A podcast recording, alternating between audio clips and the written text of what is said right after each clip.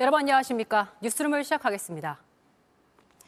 서울 강서구청장 참패 이후 국민의힘이 첫 의원총회를 가졌습니다. 김기현 대표는 탕평 인사를 약속하며 당내 여론 달래기에 나섰지만 이대로 내년 총선을 치를 수 있겠느냐는 위기감은 여전해서 진통이 쉽게 잦아들지 않고 있습니다. 첫 소식 유정화 기자입니다. 의원총회는 처음부터 비공개로 열렸습니다. 강서구청장 보궐선거 참패 이후 처음 열린 의원총회인 만큼 의원들의 표정은 어두웠습니다. 김기현 대표는 일괄 사퇴한 이철규 사무총장 등 임명직 당직자들의 후임으로 수도권 출신 의원과 개파색이 옅은 인사들을 기용하겠다고 했습니다. 탕평 인사를 바탕으로 총선 대비 체제를 빨리 꾸려 위기를 수습해 보겠다는 겁니다. 총선이 6개월밖에 안 남았단 현실론을 내세웠는데 지도부 사퇴론에 대해선 반응을 보이지 않았습니다. 수도권 위기론에 대한 대책도 고심하고 계실 것 같은데요. 일각에서는 장 대표님 사퇴까지 얘기 나오고 있는데 그 부분에 대해서 좀 어떻게 보시는지도 좀 이야기 해 주시죠. 그럼에도 불구하고 지도부 쇄신론은 잦아들지 않을 전망입니다. 수도권 출마 희망자들을 중심으로 비상대책위원회 체제에 준하는 혁신위를 꾸려야 한다는 목소리가 나오고 있어서입니다. 김기현 대표 체제 아래서 지도부가 대통령실과 보여준 관계를 놓고선 당내 설전도 벌어졌습니다. 서병수 의원이 대통령실만 쳐다보지 말라며 국민의 소리를 단호하게 전달할 결기가 없다면 물러나라고 김 대표를 비판하자 장해찬 최고위원은 당정 갈등을 부추기는 게 쇄신은 아니라고 맞섰습니다. 이런 가운데 민주당은 대통령실과 여당 지도부를 한데 묶어 한 번 더 비판했습니다. 범죄자를 사면 복권한 대통령과 이를 받들어 김태우에게 공천을 준 김기현 대표의 책임은 어디로 갔습니까? 이대로 총선을 치를 수 있겠냐는 위기감이 갈수록 커지면서 수습을 위한 국민의힘의 당내 혼란은 당분간 이어질 전망입니다. JTBC 유정입니다. 일주일을 넘긴 이스라엘과 팔레스타인 무장 세력 하마스 간의 전쟁은 전면전으로 번지기 일보 직전입니다. 이런 가운데 또 다른 이슬람의 맹주 이란까지 개입 가능성을 거론하고 나섰습니다. 김민관 기자입니다. 가자지구 곳곳에 연기가 피어오릅니다. 이스라엘의 로켓 공격이 일주일 넘게 이어지면서 폐허로 변한 겁니다. 이스라엘은 다음 단계로 지상군 투입 준비도 사실상 마친 상황입니다. 네타냐후 총리가 지상군 부대들을 돌며 준비 태세를 최종 점검 중입니다. כולנו, כולנו עוטף עזה, וזה יהיה עכשיו חבל התקומה, ככה אנחנו נקרא לזה. בכוחות. 뉴욕타임스에선 이스라엘이 가자 지구에 투입할 병력이 수만 명에 이를 것이란 보도가 나왔습니다. 지난 2006년 레바논의 헤즈볼라가 병사를 납치해가자 이스라엘이 대규모 지상군을 투입해 보복 침공한 적이 있는데 그때 이후 최대 규모 병력이 투입될 것이란 겁니다. 이처럼 이스라엘과 하마스 사이에 전면전이 예고된 가운데 이란까지 개입 가능성을 언급하고 나섰습니다. 유엔을 통해 경고를 내놓은 겁니다. 유엔 이란 대표부는 이스라엘의 보복 공격을 전쟁 범죄와 대량 학살로 규정한 뒤 즉시 중단되지 않으면 광범위한 결과를 초래할 수 있다는 입장을 밝혔습니다. 이스라엘의 공격 예고 직후 가자 시티에 살고 있는 시민 약 100만 명이 피란길에 오른 것으로 전해졌지만 여전히 많은 시민들이 남아 있어 전면전이 시작되면 민간인 피해가 수십만 명까지 늘어날 것이란 우려가 나오고 있습니다. JTBC 김민관입니다. 이번 사태 초반부터 이스라엘 편임을 확실히 한 미국이지만 고민이 깊습니다. 바이든 대통령이 직접 나서 하마스를 나치에까지 비유하며 연일 맹 비난하곤 있지만 동시에 전쟁이 중동 지역 전체로 번지는 걸 막아야 하는 처지이기 때문입니다. 워싱턴에서 김필규 특파원입니다. 바이든 대통령이 이번엔 하마스를 나치에 비유했습니다. A week ago, we saw hate manifested another way in the worst massacre of Jewish people since the Holocaust. More than 1,300 innocent lives lost in Israel. 가자 지구에서 민간인들의 피란을 하마스가 막고 있다고도 비난했습니다. Innocent Palestinian families, and the vast majority of them nothing to do with Hamas. They're being used as human shields. 앞서 한 인터뷰에선 민간인들을 살해하고 납치한 하마스의 행동을 야만 그 자체라고 평가하기도 했습니다. 바이든 대통령이 이처럼 연일 비난의 강도를 높이는 건 이스라엘에 대한 미국의 흔들림 없는 지지를 보여주기 위해서입니다. 하지만 중국과 러시아를 견제해야 하는 미국으로선 자칫 중동 전체가 전쟁에 휘말리진 않을까 조심스러울 수밖에 없습니다. 미 국방부가 지난주 제럴드 포드함을 동지중해로 보낸 데 이어 드와이트 아이젠하워 항모전단까지 추가로 보내기로 한 것도 이런 걱정 때문인 걸로 보입니다. 오스틴 국방장관은 적대 행위를 키우려는 세력을 억제하기 위해서라고 설명했습니다. 블링컨 국무장관 역시 이스라엘을 거쳐 요르단과 카타르, 사우디아라비아 등을 잇따라 방문하며 중동 분쟁이 커지는 걸 막고 있다고 미 국무부는 전했습니다. 워싱턴에서 JTBC 김필규입니다. 남해 앞바다에선 정어리 집단 폐사가 며칠째 이어지고 있습니다. 경남 창원 앞바다에서만 지난 며칠째 정어리 폐사체 45톤이 수거됐는데요. 산소 부족으로 추정될 뿐 정확한 원인은 밝혀지지 않고 있습니다. 사건 사고 소식 이서준 기자입니다. 바다 위로 떠오른 정어리 사체들을 뜰 채로 수거합니다. 정어리 사체가 가득 담긴 자루를 크레인으로 들어올려 무트로 옮깁니다. 창원시가 지난 11일부터 오늘까지 마산항 부근 해상에서 집단 폐사한 정어리 사체들을 수거했습니다. 모두 45톤에 이릅니다. 국립수산과학원은 지난해 이맘때 이어 올해도 발생한 정어리 집단 폐사 원인을 분석하고 있습니다. 오늘 오후 2시 50분쯤 충남 홍성의 한 창고에서 불이 났습니다. 다행히 인명 피해는 없었습니다. 소방당국은 창고 안에 있던 대형 수조 전기 설비에서 불이 난 것으로 보고 정확한 화재 원인을 찾고 있습니다. 오늘 새벽 5시쯤 경기 수원의 한 아파트 12층에서 불이 났습니다. 아파트 주민 130여 명이 긴급 대피하는 소동이 벌어졌지만 다친 사람은 없었습니다. JTBC 이서준입니다. 지난 추석을 계기로 성묘 갈 땐 환경을 생각해 플라스틱 조화 대신 생화를 쓰자는 움직임이 일고 있습니다. 지자체마다 현수막을 걸고 홍보에 나서고 있는데 실제 변화가 있는지 현장을 돌아봤습니다. 구석찬 기자가 전합니다. 부산의 공설 묘지 영락공원입니다. 묘지마다 알록달록한 꽃들이 꽂혀 있습니다. 대부분 플라스틱으로 만든 조화입니다. 싸고 시들지 않지만 환경을 오염시킵니다. 부산시는 지난 추석부터 캠페인에 나섰습니다. 플라스틱 조화를 없애자는 현수막이 내걸렸지만 조화를 가져오는 사람은 좀처럼 줄지 않는 상황입니다. 그냥 그대로 유지가 됩니다. 영원히 가는 거라고 생각합니다. 재고 있는 거 그걸 저 처리를 해야 뭐, 뭐안 팔든지 오르든지 해야 될 거다요. 경남에서 두 번째로 큰 공원 묘지도 가봤습니다. 지자체가 추석 때 나눠준 생화 2천 송이 외엔 모두 조화입니다. 조화는 결국 쓰레기장으로 갑니다. 최근 일주일 새 수거한 조화가 성묘객들이 버리고 간 쓰레기와 뒤섞여 있습니다. 이렇게 무더기로 쌓여 있는데 폐기물로 처리하기조차 쉽지 않습니다.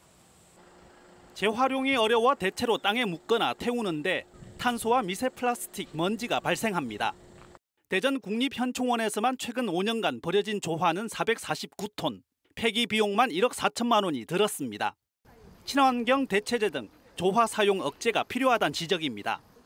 녹말과 종이를 가지고 종이로 보면 또 꽃도 만들어 가지고 다시 재활용이 가능하지 않습니까? 하지만 지난 3월 국회에서 발의한 공원 묘지에서 조화 사용을 제한하는 법안은 여전히 잠자고 있습니다. JTBC 구석찬입니다. 교수와 학생이 서로의 이름을 부르며 평어로 대화하는 수업이 있습니다. 언어가 가로막는 동등과 존중의 가치를 실험하기 위해서라고 하는데요. 어떤 모습일까요? 정수아 기자가 다녀왔습니다.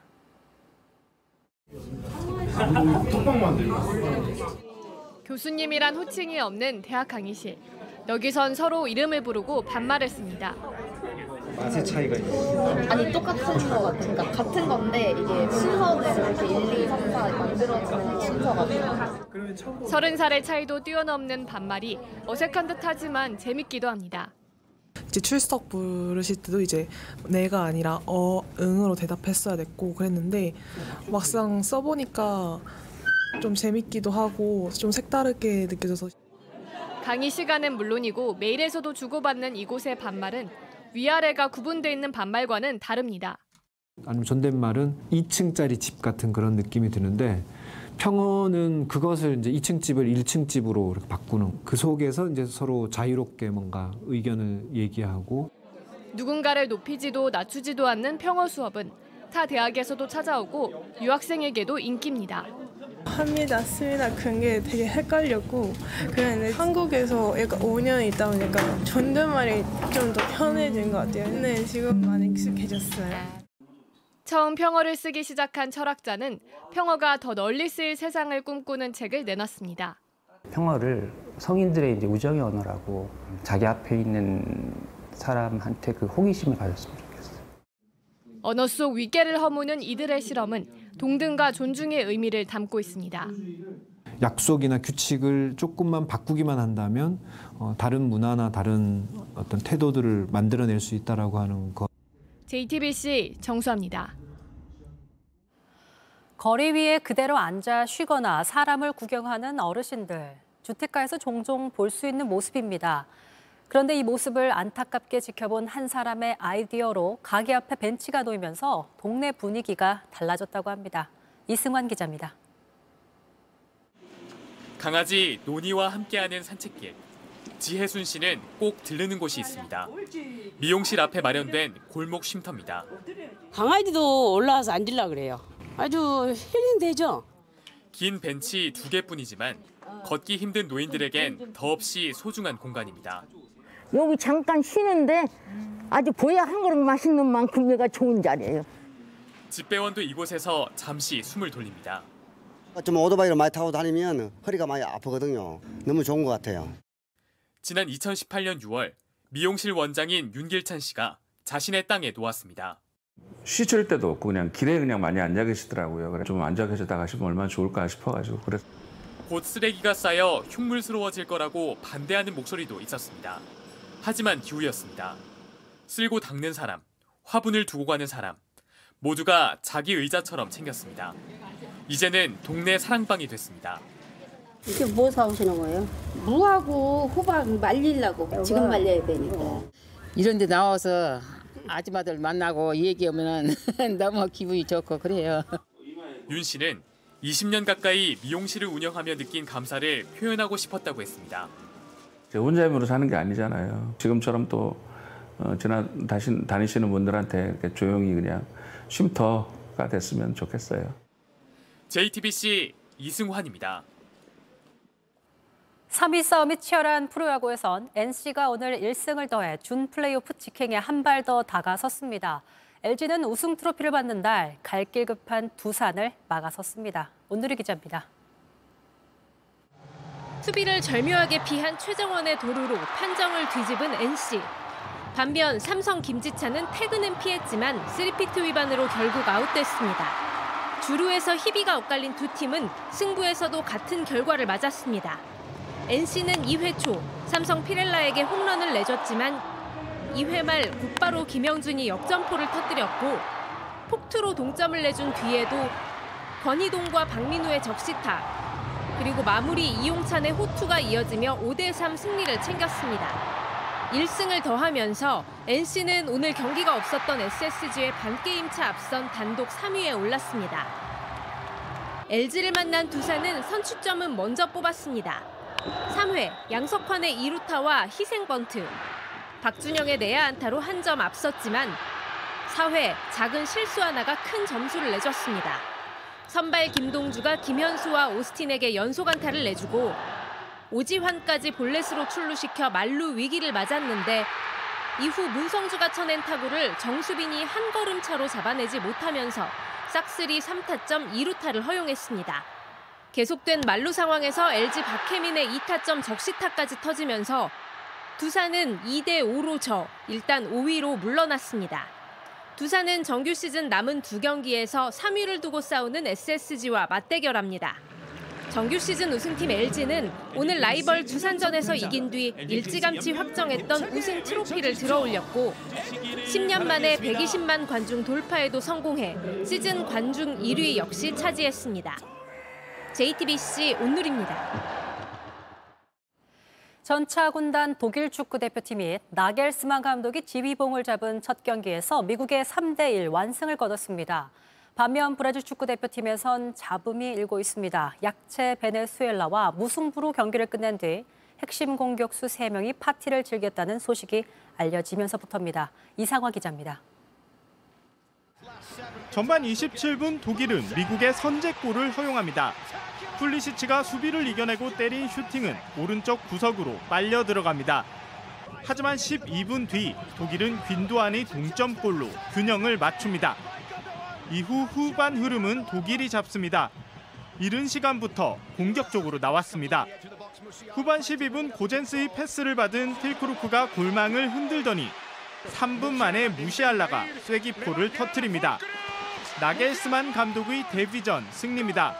독일 팀은 지난해 카타르 월드컵 16강 진출 실패 뒤 A매치 3연패를 당하는 등 좀처럼 부진의 늪에서 헤어나지 못했습니다. 지난 9월에는 일본에 1대 4로 패배하기도 했습니다. 브라질 축구 대표팀에서는 논란이 이어지고 있습니다. 브라질은 지난 13일 월드컵 남미 예선 베네수엘라와의 경기에서 무승부를 기록했습니다. 약체로 꼽힌 베네수엘라의 월드컵 예선 홈 15연승이 멈춘 건데 경기 내용도 좋은 평가를 듣지 못했습니다.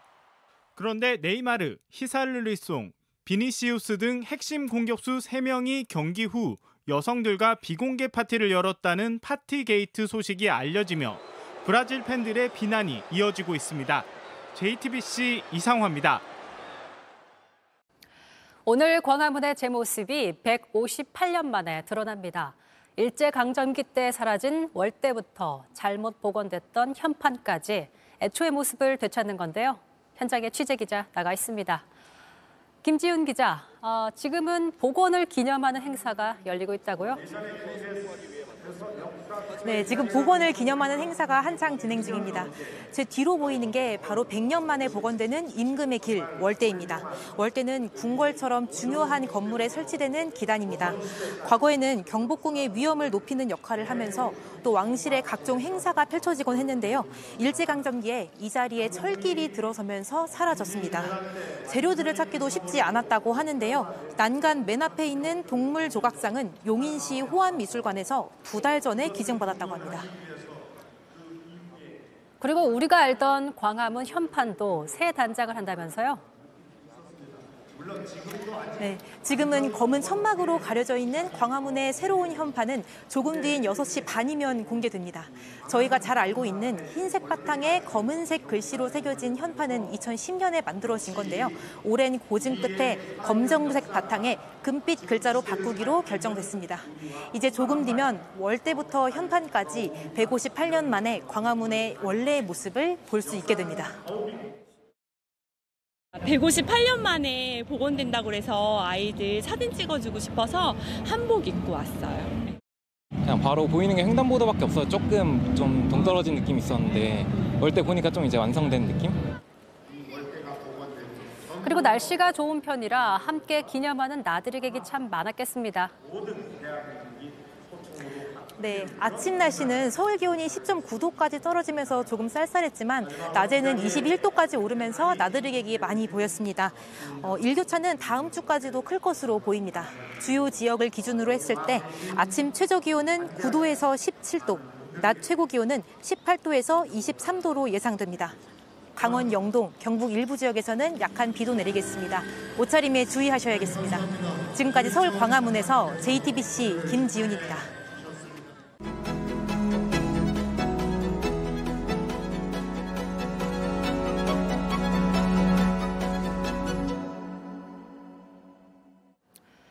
지루한 배우가 되고 싶지 않다라는 이 배우의 바람과 맞닿아 있는 작품으로 돌아왔습니다. 이 배우가 하고 싶은 이야기는 무엇이었길래 이 작품을 먼저 찾게 되었을까 개인적으로 더 궁금하기도 했는데요. 직접 들어보겠습니다. 배우 송중기 씨 뉴스룸에 모셨습니다. 안녕하세요.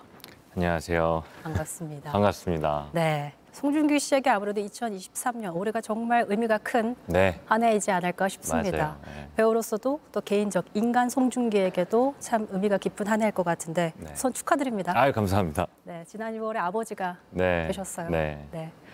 요즘 뭐 기사를 보니까 아이에 대한 애정이 정말 많이 묻어나더라고요. 아, 그런가요? 네. 네.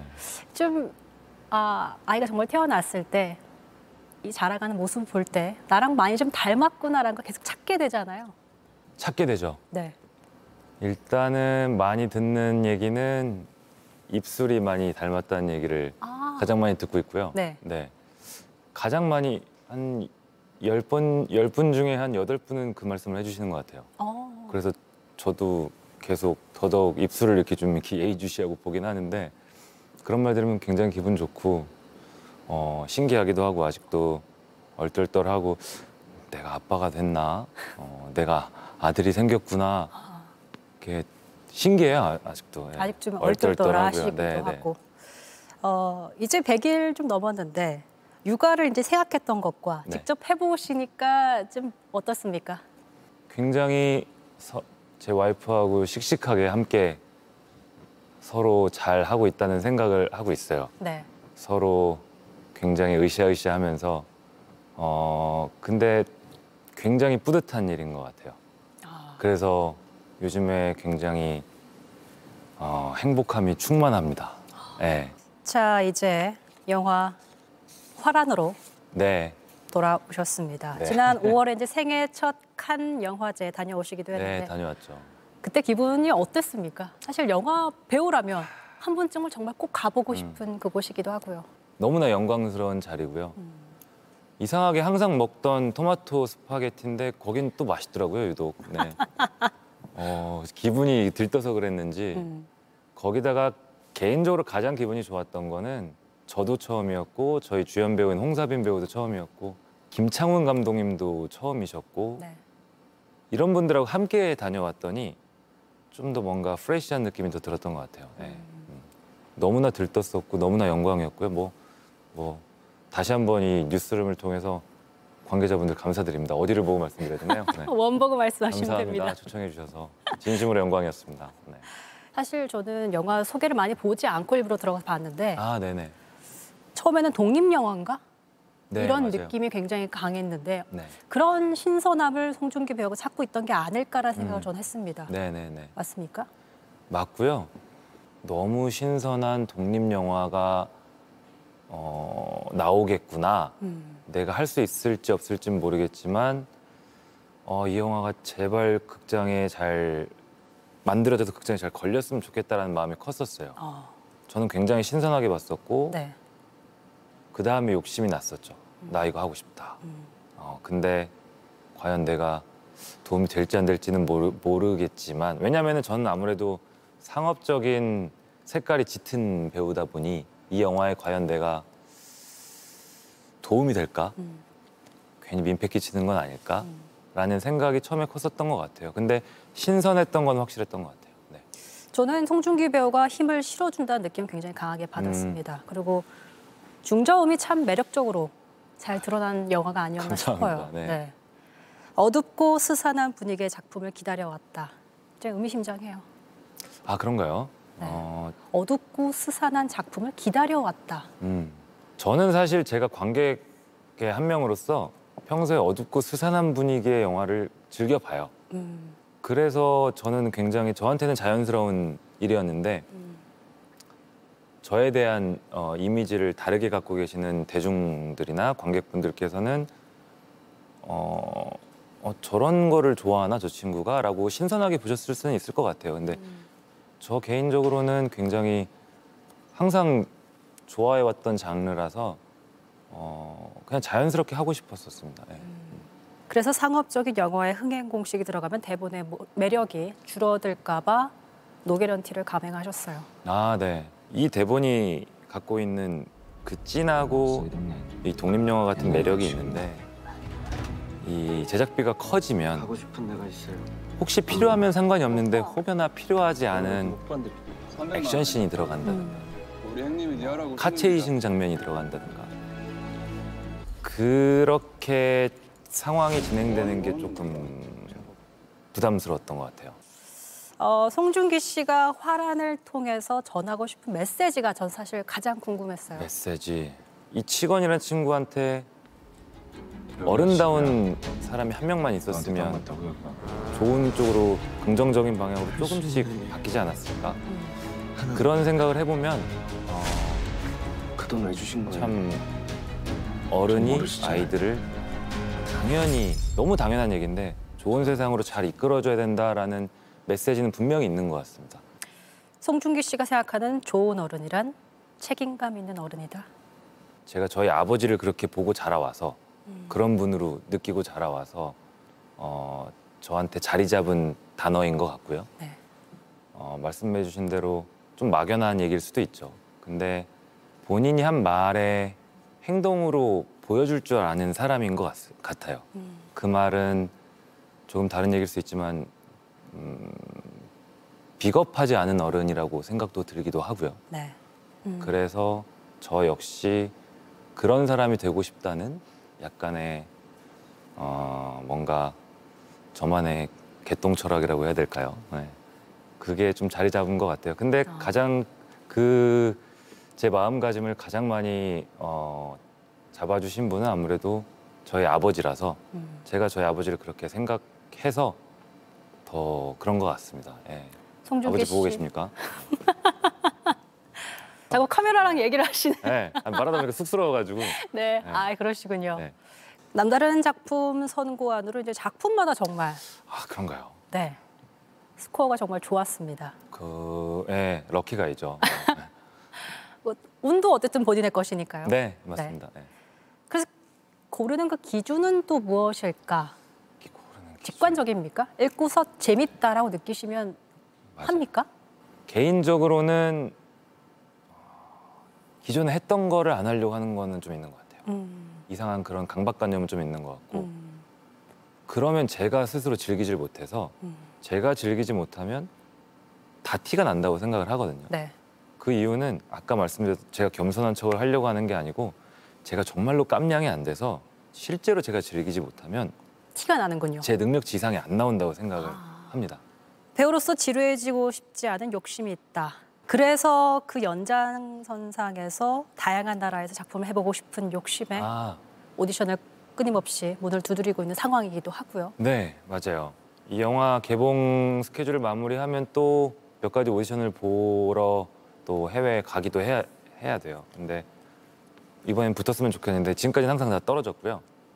다양한 문화권에서 다른 문화권에서 다양한 어, industry에서 해보고 싶은 욕심이 점점 더 커지는 것 같아요. 마지막으로 여쭤보고 싶어요. 그럼 이제 배우로서 여러 가지 얘기를 많이 들어봤지만 네. 목표나 바람이 있다면 목표나 무엇일까요? 바라며 네. 좀 넓어지고 싶어요. 더 이렇게 어, 감사하게도 많이 어, 산 위를 올라왔는데 이제는 조금 더 넓은 산이 되고 싶은 생각이 들어서 어, 그래서 다양한 도전을 하고 이- 있습니다. 뭐 그래서 네, 이쁘게 지켜봐 주시면 네, 기대를 갖게 하는 배우가 어, 한번 돼보도록 하겠습니다. 네. 더 넓은 산, 좋은 어른이 되어가는 송중기 배우를 응원하면서 지켜보겠습니다. 감사합니다. 인터뷰 고맙습니다. 아, 감사합니다.